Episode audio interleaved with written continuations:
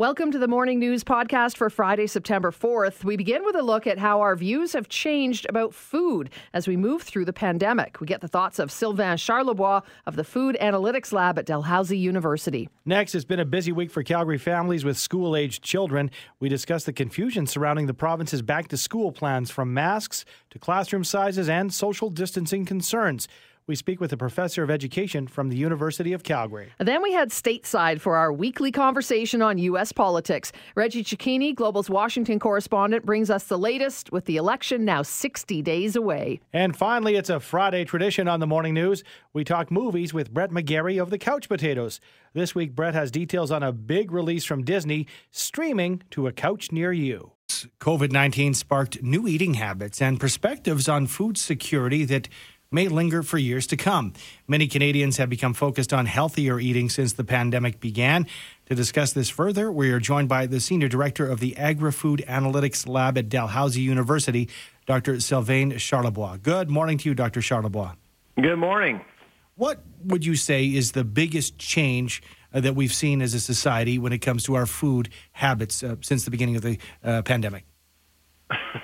I think we're getting re- reacquainted with... Uh, with the heart of our home, which is the kitchen, really. Mm-hmm. We're spending more time in the kitchen. Uh, we're more familiar with what actually is happening in our freezers, fridges, uh, cupboards. Uh, we're we're more disciplined as grocery shoppers. Uh, we know exactly what we need, what we don't need, and uh, and so we're much more disciplined for sure. Uh, and we're not going out as much. I think a lot of us still are still going out, including myself. I, I always enjoy going out with my friends and family to uh, to the restaurant, but there are few, there are a lot of people out there still anxious, and of course the economy is uh, is is not doing all that great, so a lot of people have lost their jobs or their professional situations have changed, so they're spending way more time uh, in their own kitchen to save a little bit of money.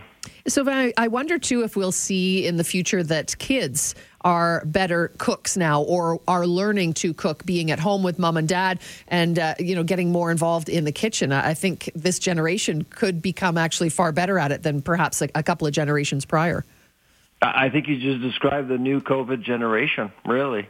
Uh, I, I, and it's not just the young children. I think it's, uh, it, I would include probably most people on the, under the age of thirty, because uh, most people under the age of thirty uh, would have had their careers uh, disrupted as a result of COVID. Uh, people uh, older are doing much better. They're, they're more well off. Of course, they are.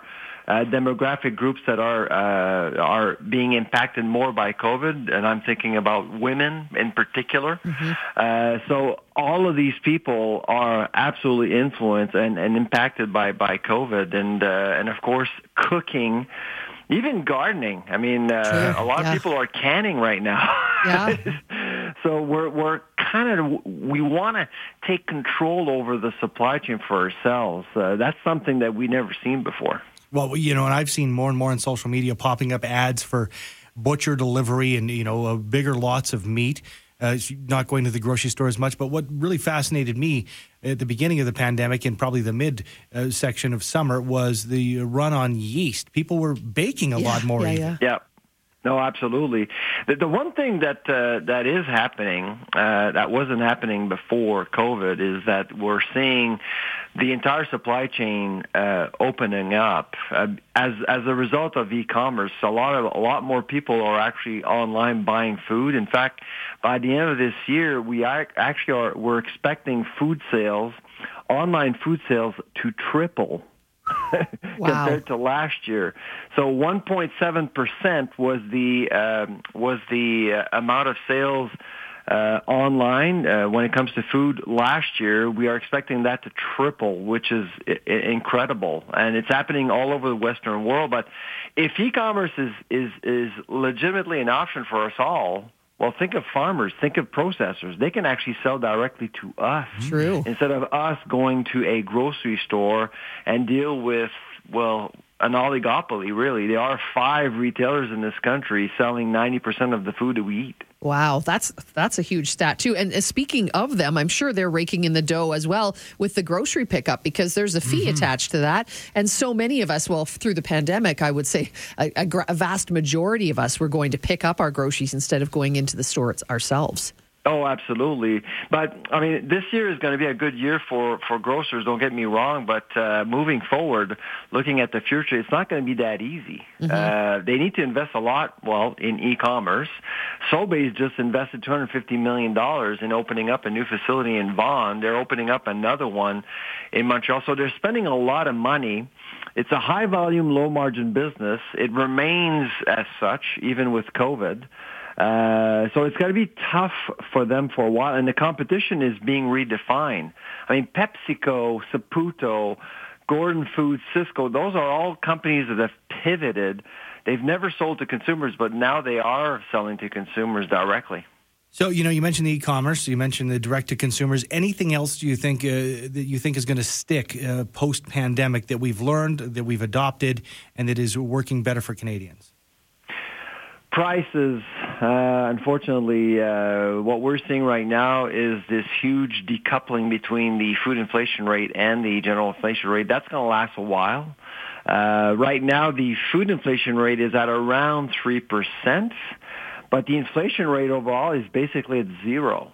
And that's why everyone is noticing that food prices are actually Uh, higher. Uh, it's getting more expensive. And so obviously this is going to impact everything. Uh, even grocers are being impacted because of e-commerce, because of the price of food, because of the cost to operate a, a store.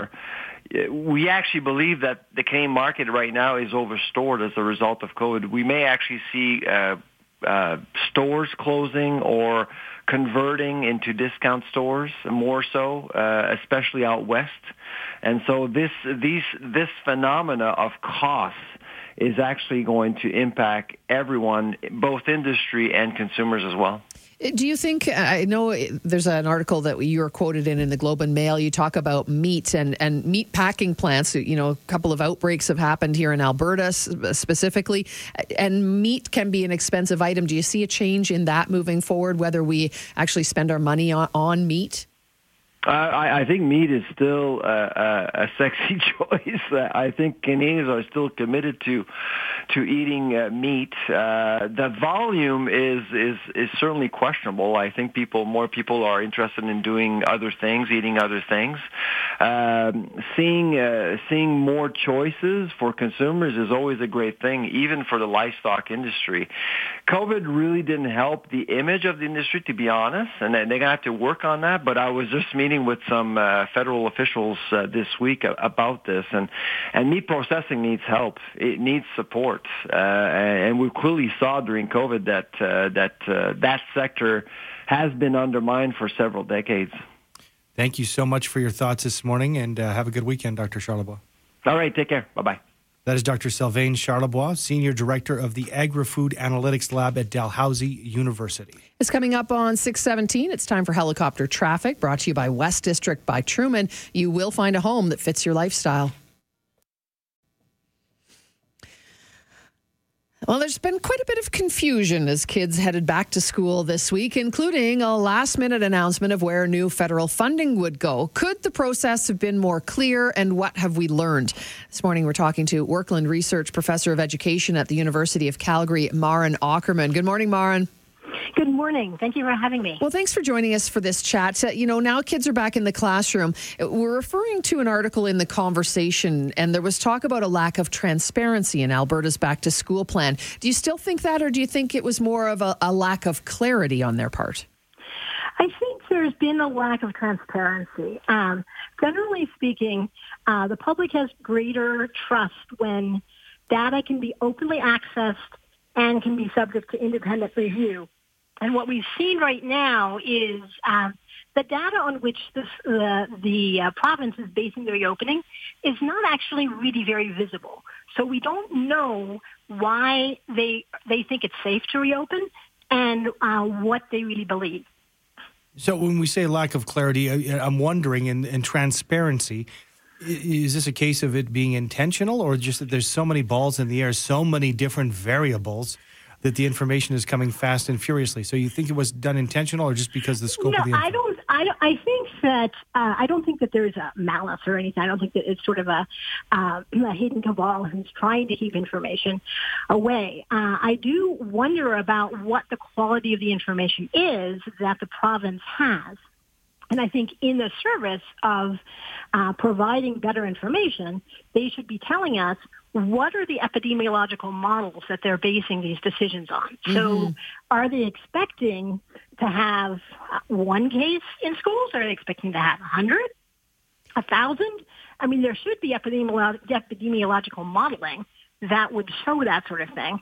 Um, but we haven't got any information about that. It's very true. You know, when we hear that same criticism about city council, that things get done behind closed doors, and then, you know, the, the public, it, you you kind of foster some mistrust, right? And and it feels like, yeah, we didn't really hear who the, the province was consulting and, and some of that background information. You're right.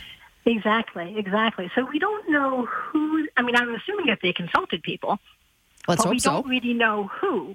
We don't know, are those epidemiolog- uh, epi- epidemiologists, are they consulting with teachers on the ground?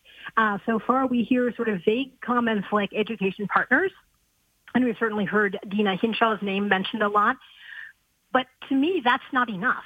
I mean, we really need to, to know that there's a robust group of people who represent different kinds of stakes, because, you know, teachers have different stakes here. Parents have stakes. Parents want to know, is this safe? Um, and they need a little more information. Well, when you throw a term like education partners, it's kind of vague. Do we know who's under that umbrella? Uh, I don't. Um, I don't know. I mean, I, I believe they are um, they are speaking with uh, some of the uh, districts, as far as I know.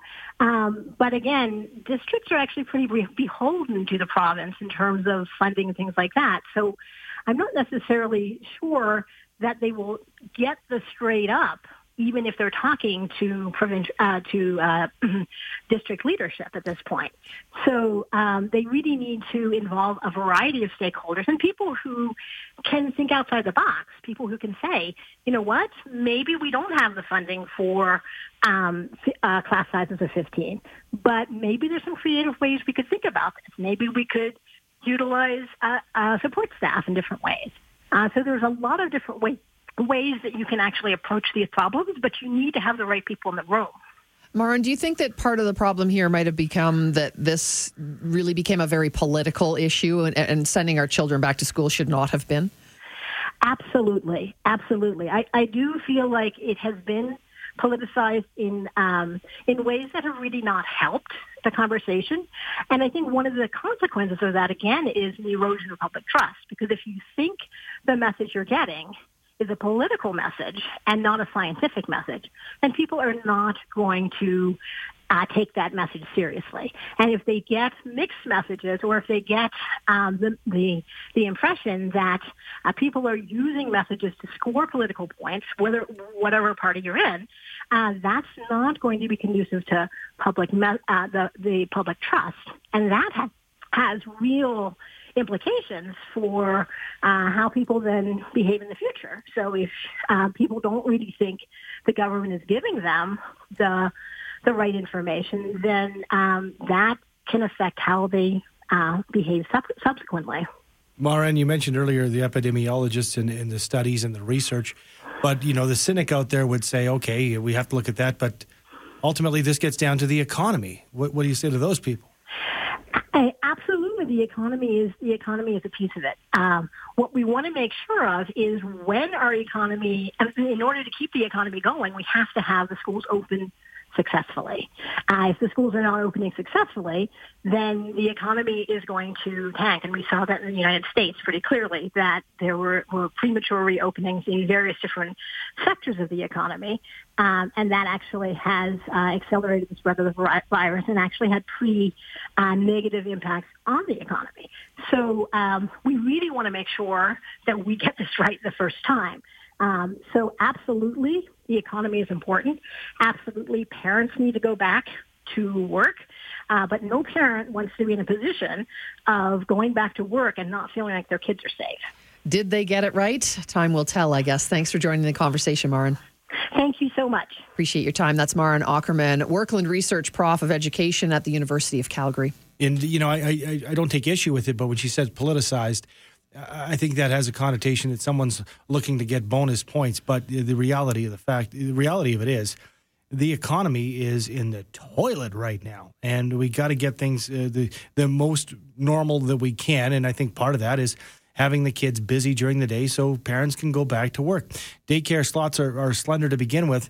And I'll tell you, for one child, I think the going rate is between eight hundred dollars and fifteen hundred dollars a month, depending on where you are. Oof. So if you've been hit hard, you have to get back to work. Can you shell out those kind of bucks, particularly with the kitty being tra- uh, drained over the past six months? Yeah, like, true. It's tough. Well, what I think, you know, talking about, is it a, did it become a political issue? It seemed to be a little bit of a, a play between the U C P and the N D P is kind of where I think think it was a bit, it became I see, political, I see that. Right? But, you know, regardless of what, uh, you but know. But we did need to get our kids back. Colors you are, yeah. You, the one hundred percent. Economy. And this one texter says, what percentage of kids have physically gone back to school? Don't have the numbers in front of me, but uh, there's several boards in the province, and I think it varies between sixteen percent and thirty percent chose those online options. So, yeah, well over seventy to eighty percent of the kids are going mm-hmm. physically back to the classrooms. Absolutely. There's a lot of them, for sure. And, uh, you know, was the plan right? Did it, was it, you know, it was an uncharted territory. So did they get it right? You know, we will find out eventually. Well, and, and let's hope so. And that that's where, where I, this, nobody's been through this no. before. So can you fault government?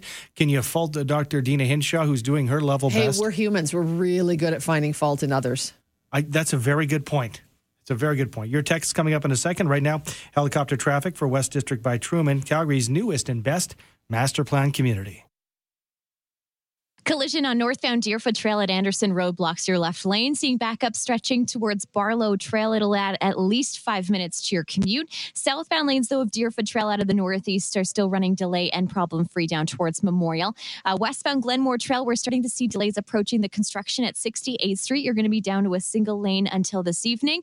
And also watch out for an earlier collision at ninetieth Avenue and Bayview Drive through the southwest. That's just south of the South Glenmore Park. Shop at your new university district. Save on foods between August twenty-eighth and September tenth, and you could be the lucky winner of free groceries. See in store for details. For the seven seventy C H Q R Traffic Helicopter, I'm Freddie Howard. Confined to a tight election race talk. I've been uh, following uh, Joe Biden, and it seems like he he moved, I, I believe his words were moving it out of the basement, you know, to, to America, and he's uh, being more active. He's traveling, he's meeting, you know, the people. But it seems to me that he's basing a campaign on simply fact-checking Donald Trump. He, he uh, doesn't have to say too much. He just has to, you know, react to what Donald Trump has said. And in fact, uh, Joe Biden, I think he said when he debates, he'd love to have a, a live fact-checker. Yeah, look, that, well, that was that was kind of to try and uh, put in place Donald Trump's uh, inability to sometimes speak what's actually going on uh, and to kind of prove that the journalists that are out there doing these fact checks on the president simply aren't working against him. They're working for the betterment uh, of the country. Uh, but it is interesting to see uh, by, uh, Joe Biden now leave Delaware and kind of head out onto the campaign trail, uh, doing so yesterday in a more empathetic style by traveling to Kenosha, Wisconsin, uh, to meet with uh, not only members of a community that's really been broken by the shooting of Jacob Blake, but also uh, by, with the family of Jacob Blake, with Jacob on the phone, uh, far, vastly different than what we saw uh, with President Trump. But it's interesting to look at the campaign styles between these two men right now, because, yes, you do see Joe Biden making these uh, early and initial attempts to get out onto the road, but also doing so in a socially distant style, wearing a mask where you have the president still gathering around with hundreds of people making fun of Joe Biden for wearing a mask. And these are the conversations that really count, like we said now, sixty days to an election. And that, too, Reggie, is really one of the things that separates these two men greatly is, you know, with a, more than one hundred eighty-five thousand Americans now dead from the coronavirus. And one of them saying, you know, he and his people kind of talking about how it's in the past. And the other really is showing that it's still something that pe- people need to worry about, especially Americans. Yeah, absolutely. Uh, you know, and, and one hundred eighty-five thousand people dead uh, is is is a grim number to think about. But it's even worse when you look at the latest models that have come out uh, from the University of Washington that show now by January, the U S could have four hundred ten thousand deaths. That is more than double the number that we're seeing right now in a four-month time frame. Uh, and that is something that is making the Trump campaign's comments to try and look at coronavirus in the past, or by looking at President Trump's comments on jobs numbers that were released today, uh, by kind of pumping up this one point three million jobs that were added, uh, it, it puts them out of context because it doesn't take into account the fact that this country is still crippled under the coronavirus crisis. Uh, and Joe Biden is trying to say, look, if I am president, we're not going to simply just look to the past and pretend it didn't happen. We're going to look to the present, see what is dangerous right now, and see how we're going to be able to fix things going forward. The president had mentioned, I think it was just a few weeks ago or maybe a month ago, uh, that his goal was for a vaccine to be approved before November, before November third. Where does that stand?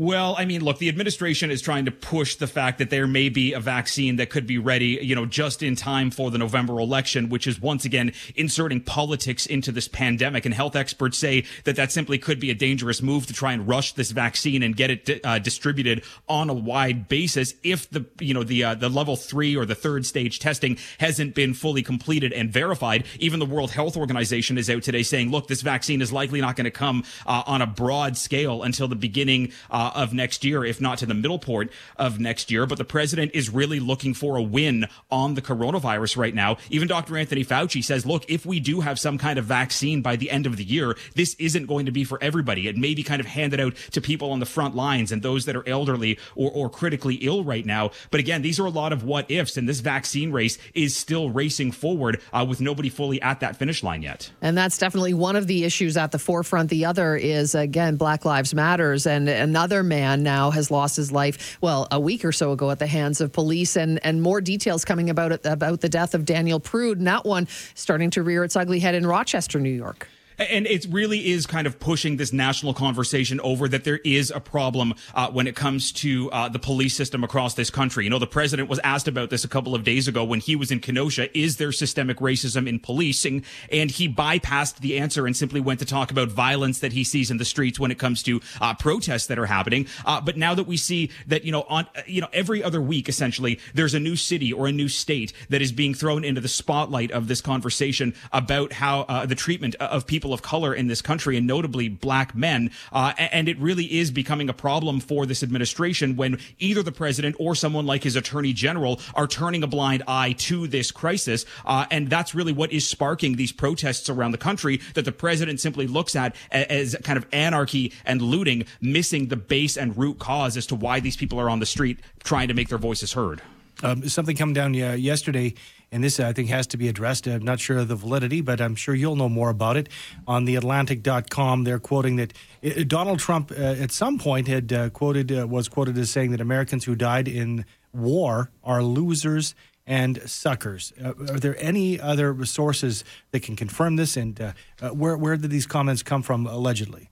Well, so look, the Atlantic story uh, that came out last night, it really is a bombshell, and they talked to four uh, unnamed sources in this story who give kind of a, an overview as to what happened on a trip to Paris, uh, a trip to France with the president, uh, as well as comments made by the president, uh, you know, disparaging the lives lost from people who have served this country, disparaging the life of his former chief of staff, uh, John Kelly. Uh, his son died uh, in Afghanistan. Uh, there, this this really is making tractions, and it has struck a nerve inside the Trump campaign. campaign, the White House, and the president himself. He came back from Pennsylvania last night and laid into the media outside of his plane for about seven and a half minutes, uh, putting uh, the journalist down, putting the Atlantic story down, uh, saying in a tweet this morning about John McCain, which the story talks about the president's uh, comments surrounding John McCain's funeral, saying that he's never called him a loser, that he might not have gotten along with him and might not have liked him very much, but still went ahead with a funeral for him at the state level. Uh, it's worth pointing out the president did call John McCain a loser several times uh, in twenty fifteen. He made fun of him uh, for being a prisoner of war. Uh, and these are uh, the kind of comments that are really going to uh, be damaging for the president as he tries to stay on his own messaging and now has to try and clean up this messaging coming from the Atlantic, like we keep saying, sixty days out from an election. We'll be checking in with you uh, ongoing as we head towards and through those last sixty days. Thanks for joining us this morning, Reggie. Thank you. That's Reggie Cicchini, Global's Washington correspondent.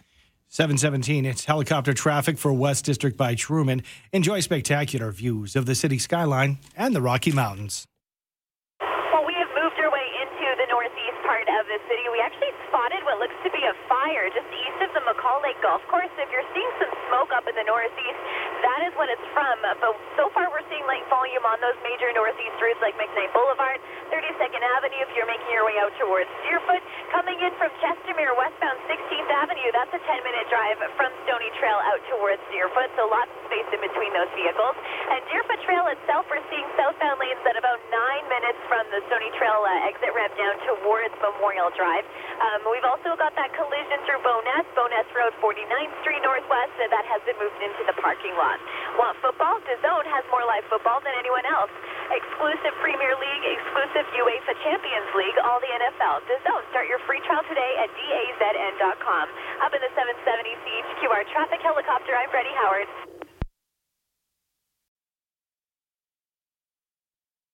It's a Friday tradition on the morning news, catching up with Brett McGarry of the Couch Potatoes. And Brett, a new week and a new movie with, uh, you know, some uh, real name recognition. This one, I think, will do pretty good. Yeah, it's going to be curious to see how it plays out, because this is one of the most highly anticipated movies of the year, and it's not playing in theaters. It's going to be streaming on Disney Plus, actually, as of today. It's the live-action remake of Mulan. Every family must contribute one man to fight. You're a war hero. You've already made many great sacrifices. My father cannot fight, so I will take his place. So this is the latest live-action remake yeah, from Disney. I got to confess, I've never seen the nineteen ninety-eight cartoon. Have you guys? I have, yeah. I've got kids. Good? I've got young kids, though. um, yeah, it is good. It's it's a brilliant story. I think it'll be really, it'll, it's appropriate to the time even now. I think it's going to be really neat to see how they've redone it. Yeah, the Emperor of China, of course, in this story, declaring one man per family must serve in the Imperial Army to protect the country from an invading force. And Mulan takes the place of her ailing father, pretending to be a man. The trailer for this looks wild. I know a lot of movie companies or movie theaters are upset at Disney's decision to just dump this onto their streaming platform. And here's the kicker on this, too. It's going to cost thirty-five dollars mm. to rent this on top of whatever you're paying for your subscription. So if you got a family, that's a pretty good deal, because if you went to the movies, it would cost you a lot more. But if you're if you live alone like I do, thirty-five bucks ain't all that cheap. Though, if you want to wait until December fourth, then it will be available on the streaming platform with no ad, no additional cost. Oh, okay, okay. But with that thirty-five dollars, we were doing a little research, and you can watch it as many times as you want. It's not like it's your your your borrowing of the movie runs out after forty-eight hours or anything.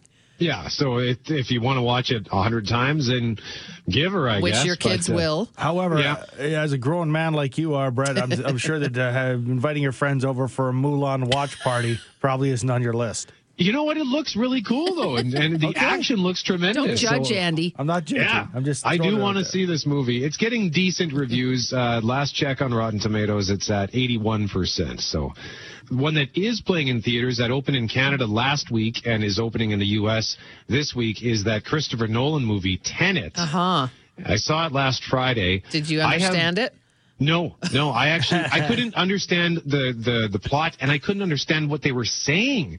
The dialogue was so muffled. The sound mix was terrible, and I, I, I realized thirty minutes in, I have no idea what's going on, because A, it's confusing, and B, I can't make out what they're saying. I just gave up on it completely. The, it was incomprehensible, uh, both from the plot perspective and the uh, the sound mix. And it wasn't just me. My buddy said the same thing. My co-host of the Couch Potatoes said the same thing. And there are a lot of scenes where guys are wearing masks, so you can't make out what they're saying.